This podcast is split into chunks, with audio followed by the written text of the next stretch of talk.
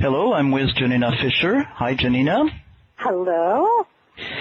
So, how did you get to do what you're doing? Well, I got to do what I'm doing, which is uh, to teach and practice sensorimotor psychotherapy and to travel at this point around the world uh, teaching about trauma treatment and the body. Um, I got to it in a completely uh, uh, almost ridiculous way uh, because my interest in trauma, which goes back 20 years, uh, has led me to study a number of modalities uh, to try to find the thing that would help survivors of trauma. And so I came to take the sensorimotor psychotherapy training as a purely left brain decision. Uh, I'm just going to learn a new technique and this will fill in some of the holes. And it never occurred to me that if you're going to practice body-centered techniques, you have to become body-centered mm.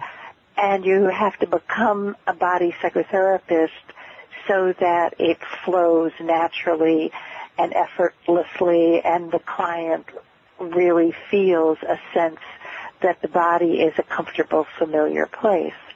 Since we know many trauma survivors don't have that level of comfort with their bodies. Mm, yeah, yeah. So I kind of got here by accident.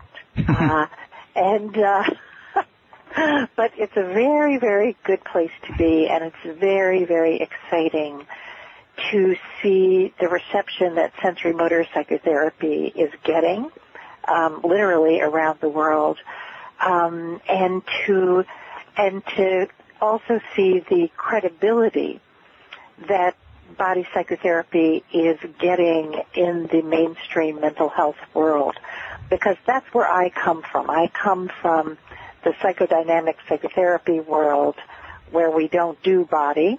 Mm-hmm. Uh, uh, and uh, and so my audiences are largely traditional uh, psycho talking psychotherapists, and to see them get so excited about the possibilities when you add the body to the talking therapy um, has just been wonderful. I, I just came back from Australia from doing workshops in three different cities to hundreds of therapists um, who were so excited mm-hmm. and uh, and eager to start to explore all the possibilities that we have when we bring the body into the picture.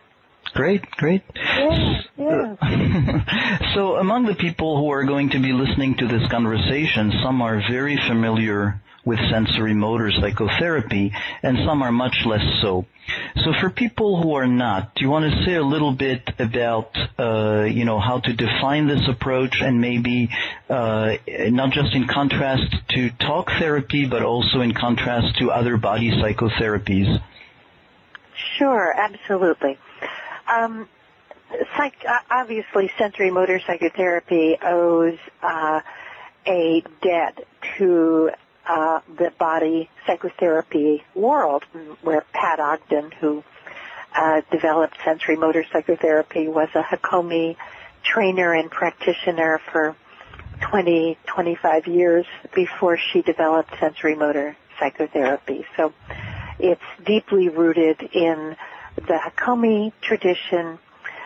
And to that, what she added and what I have helped to also add as I've become um, a collaborator with Pat is um, we're incorporating um, a lot of traditional psychotherapy, talking therapy techniques and concepts. We're integrating all of it with the neuroscience research on trauma so that our interventions tend to be slower and paced uh, in a particular way that is sensitive to the effects of trauma on the body. Mm-hmm.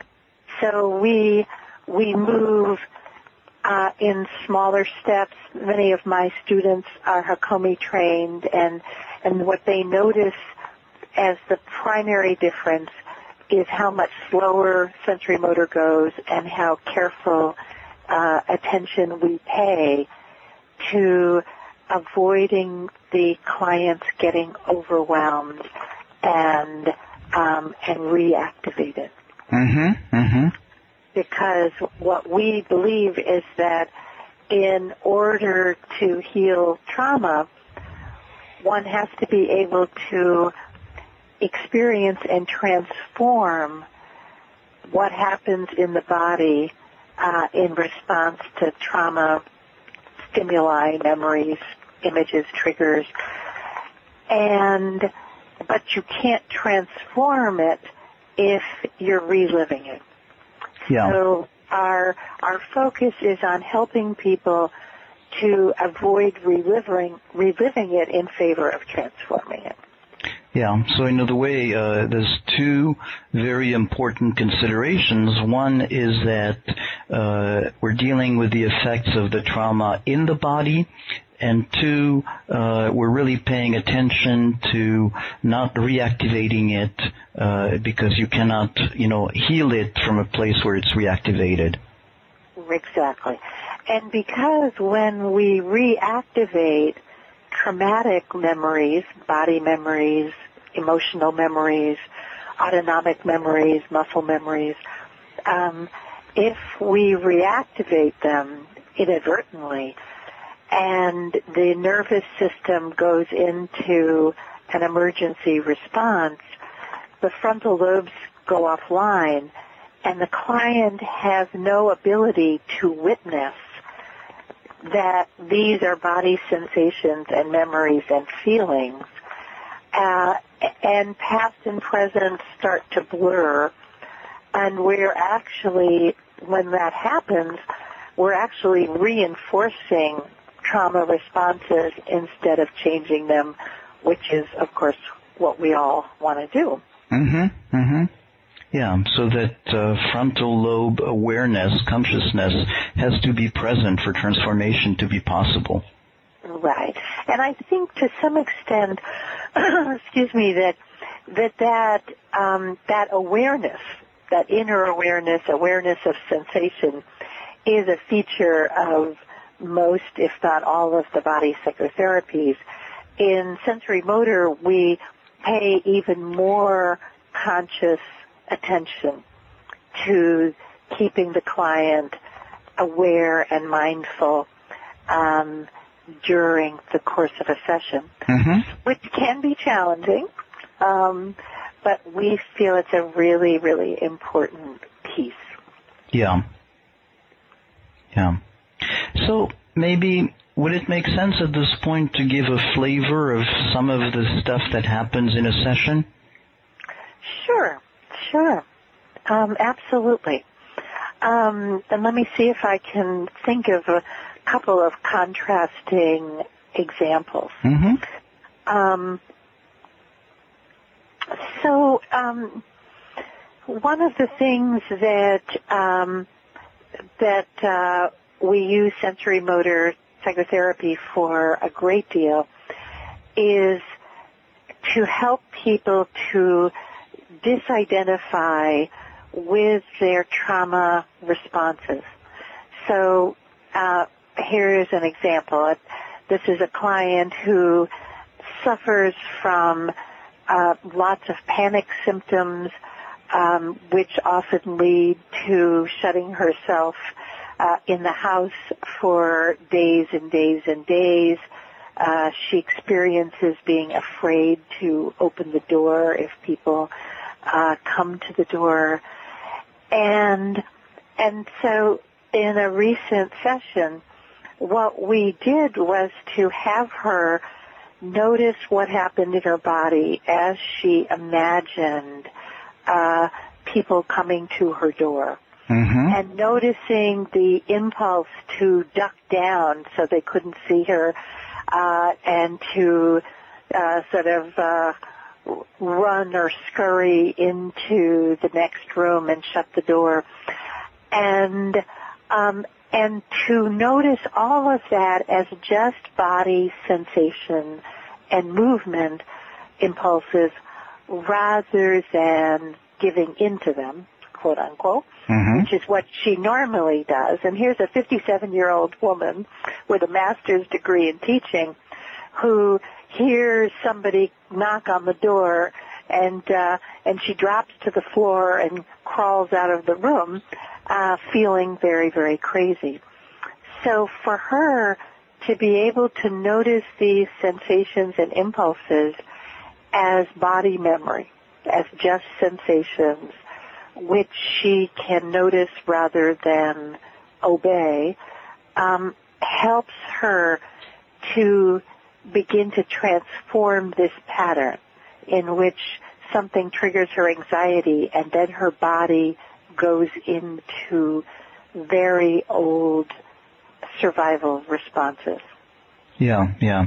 So what we're talking about is um, noticing the sensations as opposed to uh, the interpretations or you know some other level of it, and noticing them, not obeying them. Just uh, Right. So really changing the relationship to the symptoms and as you say, the interpretation of them.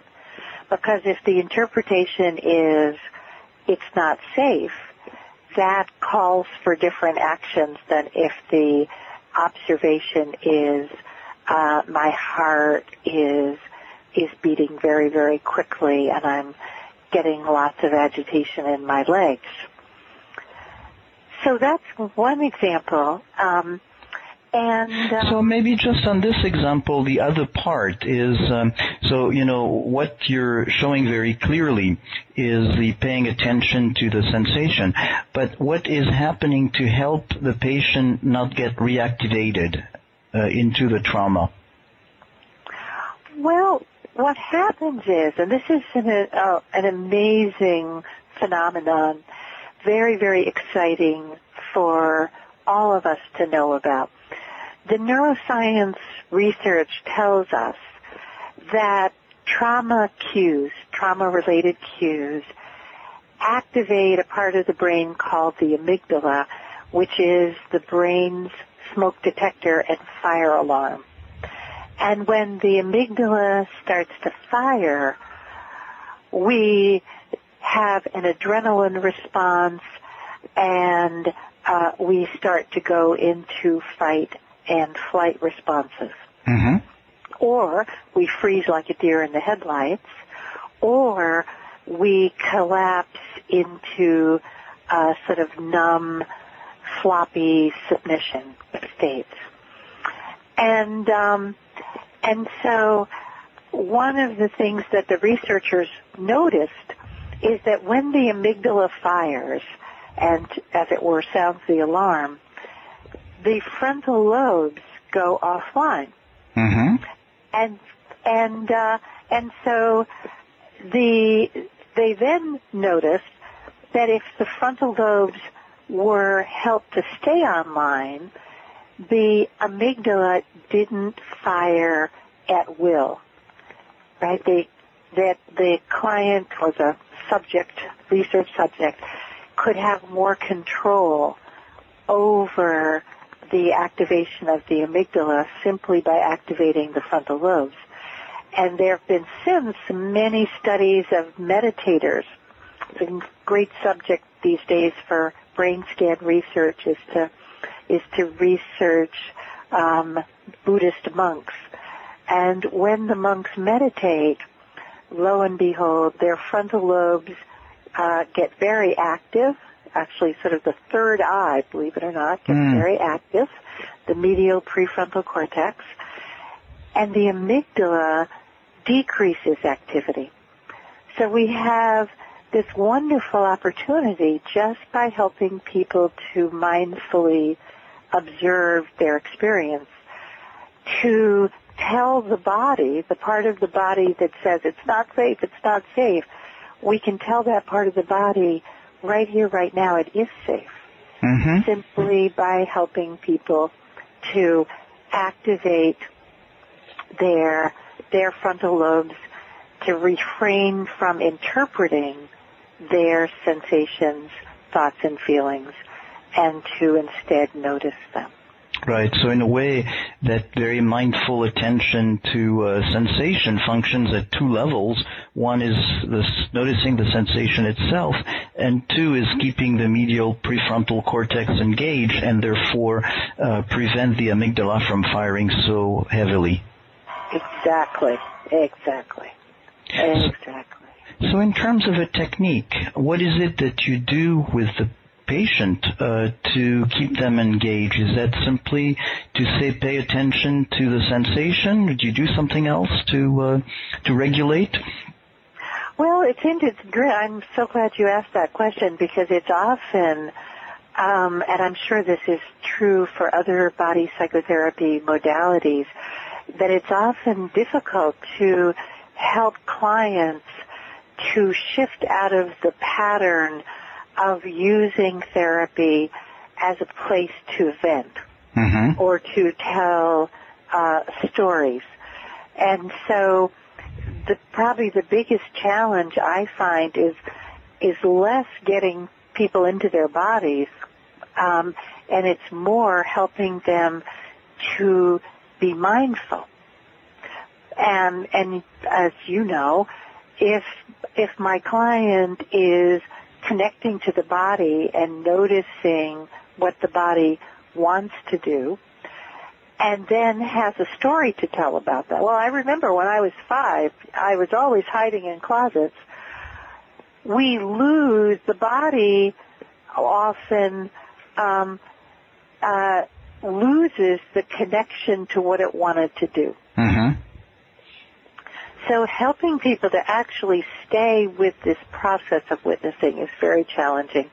And I have a number of ways of doing it. I often will teach people about the medial prefrontal cortex and the amygdala and uh, sort of uh, do a little marketing that way. um, that's the, the left brain approach.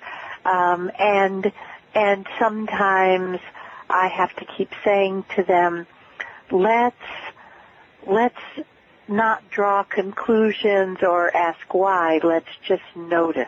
Mm-hmm. Um, oftentimes, I find it helps if I can bring movement into the picture because it's less likely that my client will think of some interesting story if we're focusing on a gesture. Mm-hmm. So a gesture that, uh, what kind of gesture?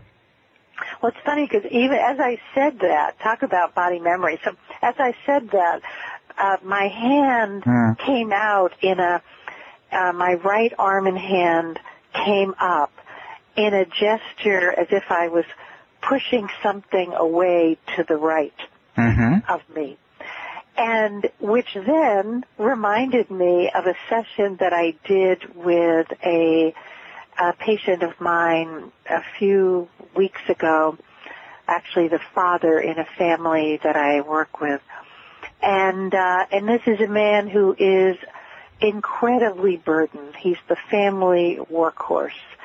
And, uh, and, uh, and and he carries that with him into the room. He comes into the room and his shoulders are slumped and uh and he complains of feeling exhausted and burdened and uh ill used by the rest of the family. Mm. And at this particular session, he's spontaneous as he is in his slumped posture and his voice is kind of slow and heavy. Um, he suddenly sat up a little straighter and he said, I just want to tell all of them to go away. Mm. And he made that gesture that my body just made spontaneously. His right arm came out in this kind of pushing away gesture. And, uh, and I said, well, so notice what happens when you make that movement and you say those words, go away. Um, and, uh, and in sensorimotor, if something works, we keep repeating it because we want to deepen the muscle memory for it. Mm-hmm. And so he he did it and uh, and his face lit up and he sat a little straighter and I invited him to uh, notice what happened uh, if he made that gesture again and said those words and uh, and each time he repeated it there was more uh, authority and smoothness in his movement and um, and sort of more he he was more centered, his spine was aligned, and uh, and he was obviously having a great time. Mm-hmm. And then, um, as often will happen, um, he then ha- thought of his wife, who's a very, very needy and demanding person, and he said, uh, "Now I'm noticing some sadness coming up." And um, and the collapse, and he started to go into the collapse again. Um, and I helped him to move out of it by again um, making that that movement, but the sadness kept coming up uh, related to this image of his wife Mm. uh, being being unhappy with him. And uh, in sensorimotor, one of the things that we techniques we use a great deal is what we call a mindful experiment. And again, these are techniques used by many body psychotherapies. Uh, we try to add an extra level of mindful consciousness. Mm-hmm. So I asked him if he'd be willing, which is the language of an experiment, would he be willing to notice what happened if he put a hand over the place in his body where he was feeling the sadness, which was kind of between his chest and his heart. And, uh, and, and he began to feel warmth and comfort coming from the sensation of his hand uh, on his chest. And then as uh, then we did a little role playing and I role played his wife saying, but I need you to help me.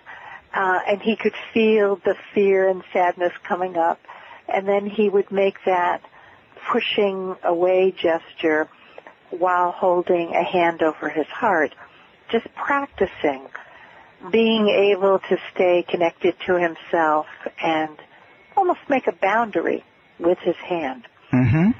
Right? So that's one of the other things that we believe is that psychotherapy sessions need to be focused on practicing and um, new responses.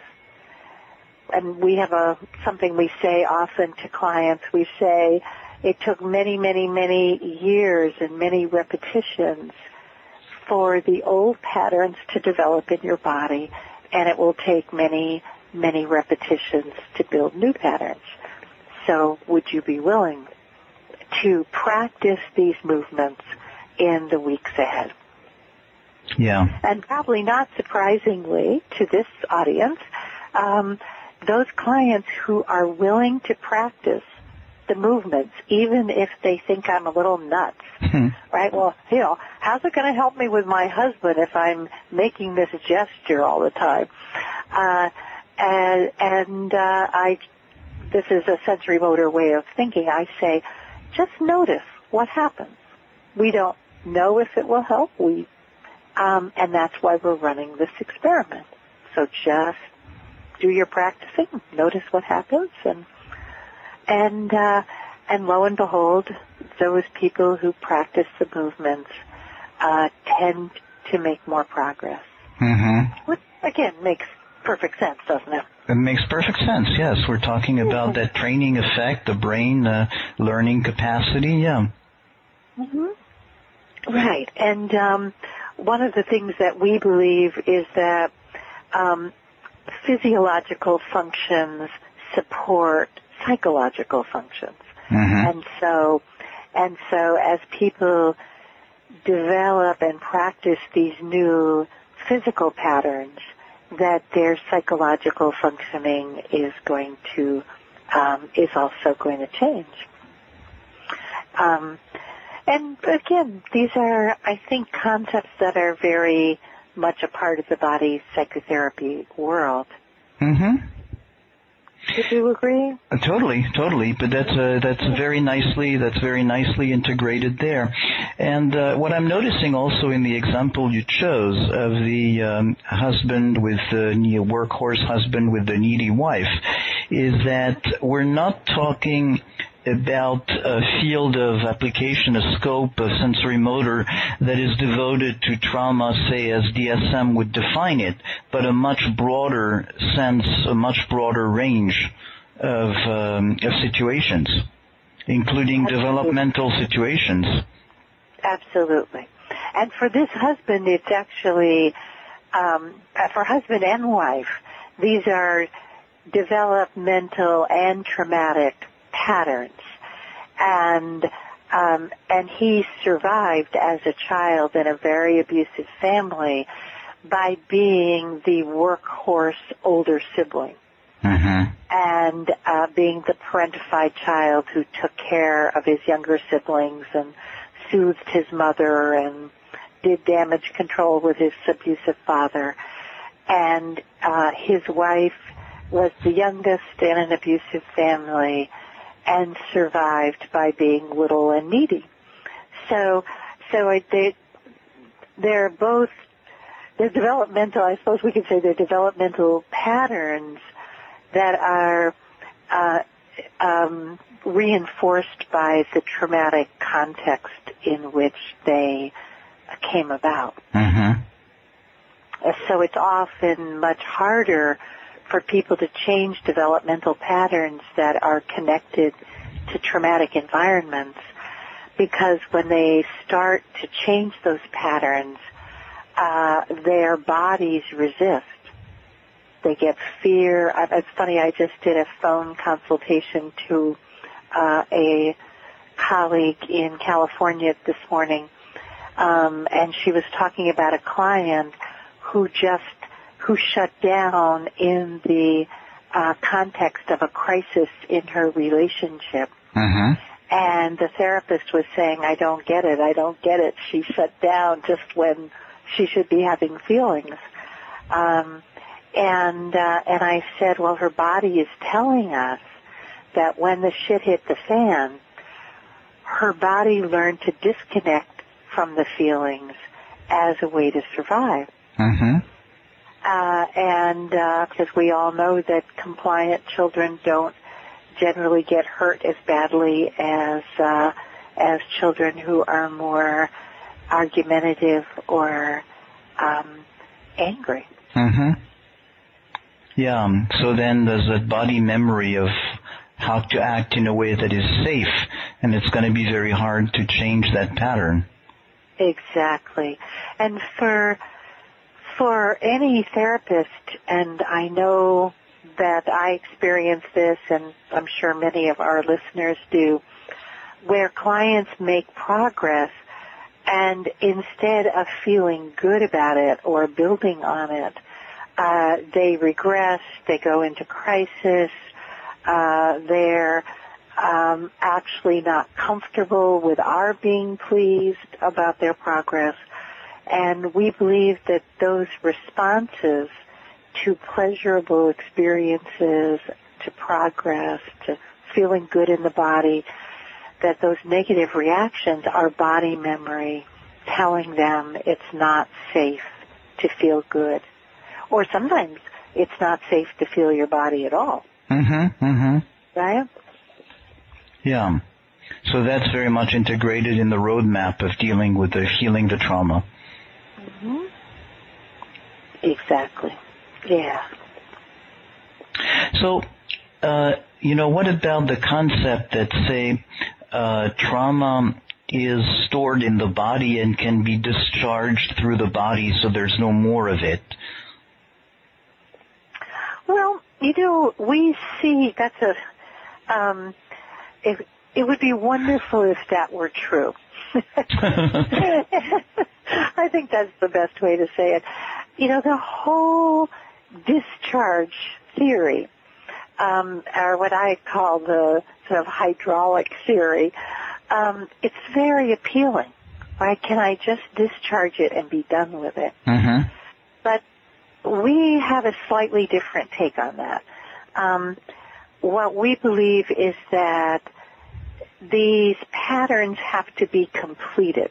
The responses have to be completed rather than discharged. Mm-hmm. And mm-hmm. that the reason that they keep repeating, right, and why um, often clients have the experience of a really very wonderful uh, experience of discharge at a therapy in a therapy session, followed by the next day feeling just as depressed, just as anxious, um, just as overwhelmed, um, is because discharge alone doesn't change these patterns. Mm-hmm. So in in in in sensorimotor psychotherapy and as in somatic experiencing, um, the belief is that that these traumatic reactions get frozen or truncated because it isn't safe to act and it isn't safe to discharge. Mm-hmm. Uh, in fact, I had a personal experience of this about five years ago. I fell down a flight of stairs and broke my wrist. And I had just had a conversation with Pat Ogden a few weeks before about doing sensorimotor on oneself. And so as I'm lying at the bottom of this stairwell with my broken wrist, I decided I would track my body. I thought, oh, this is a good time to do a little sensorimotor on myself. and uh, my colleagues were saying, don't move, don't move, we're getting the ambulance, we don't know what else could be broken. And so I started to track what happened. And, and first, um, I noticed that there was a lot of shaking and trembling in my body. And then as that, uh, kind of went through and completed, uh, I started to feel freezing cold, uh, and I just kept tracking that, and then that kind of moved through. Uh, and then uh, I'd have more shaking or some moaning, and then that would kind of discharge, and I'd get another round of shivering. Well, this went on for an hour and a half, and I, I was actually still tracking in the emergency room. And what I realized, it was a very uh, sobering, um, poignant realization that I have the skills to track my body for an hour and a half mm-hmm. and stay with myself. If I were a child growing up in a traumatic environment, I wouldn't have those skills mm. and I wouldn't have the luxury um, because I wouldn't. It wouldn't be safe to visibly tremble and shake and moan and shiver. Mm-hmm. And so, traumatized children have to, uh, or their bodies of traumatized children have to learn how to inhibit fight responses, flight responses, anger, sadness, um, shaking, trembling, moaning, right? All of it. And so we believe that in the treatment, the client has to be able to complete that cycle that I was able to complete. Whether it's a cycle of shaking and trembling until your body comes to a resting place that tells the body it's over. It's yeah. It's safe now. Yeah, yeah. Um, or does completion come through um, um, creating a somatic sense of boundary? Or does completion come through completing fight or flight responses? Mm-hmm. So, so rather than discharge, we're looking for completion. Yeah. When we when we have people get in touch with their fight responses, we don't have them uh, pound uh, things, we have them very slowly and mindfully engage the pushing or kicking uh, impulse. and to actually observe it uh, in action and feel it uh, rather than do activities that are more uh, discharge related. Right, right. So that's uh, it's really that sense of connecting very deeply with that impulse, uh, as opposed to uh, the acting out of the impulse. Exactly, exactly. Now, sometimes that the impulse to act it out is so strong that that I may have to allow the the client to first act it out. And then I ask, now would you be willing to make those movements again? And this time let's make them very slowly and mindfully. Mm-hmm. uh, and I don't know if this is true of other body psychotherapies, but in sensorimotor psychotherapy, generally the therapist do, also does what we ask the client to do.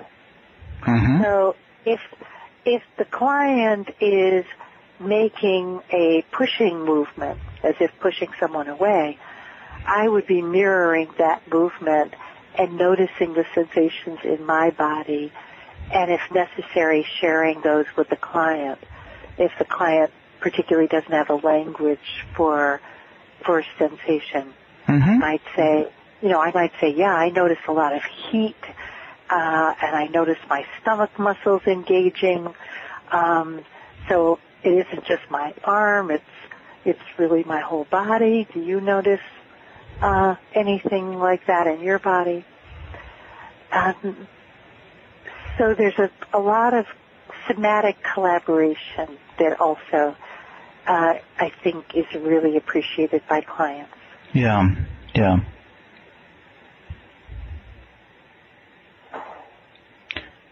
Well, maybe as we're actually completing the cycle, uh, is there anything that you would want to say to, uh, you know, that we haven't said or uh, that would be a conclusion to this short conversation?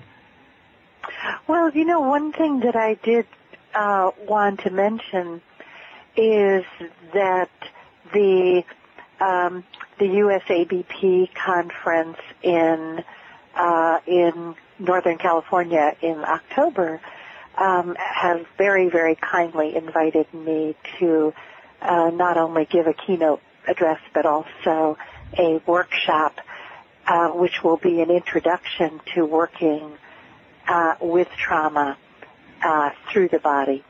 And I'm very, very excited to uh, to be doing that and helping because again I, I've come from the traditional mental health world to the body psychotherapy world and uh, one of the goals of this year's conference is to keep building that bridge, mm-hmm. which brings more credibility to the body psychotherapy world, more acceptance as a um, as a very well thought out, well founded psychotherapy approach, um, which I think really enriches all of us.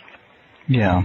So that's that's been what's most exciting to me is is this ability to build the bridge between what have been two very separate psychotherapy worlds. Mm-hmm. And, and also, of course, to be able to help people with their trauma responses when they have talked about them ad infinitum. My burdened husband has had 10 years of traditional talking therapy in which he has talked incessantly about how burdened he feels without being able to shift it. Mm-hmm. And we who work in the body have that really uh, exciting opportunity to help people shift these yeah. patterns. Yeah, yeah. Great. This is part of the Active Pause podcast. To see more and subscribe to the newsletter, go to activepause.com.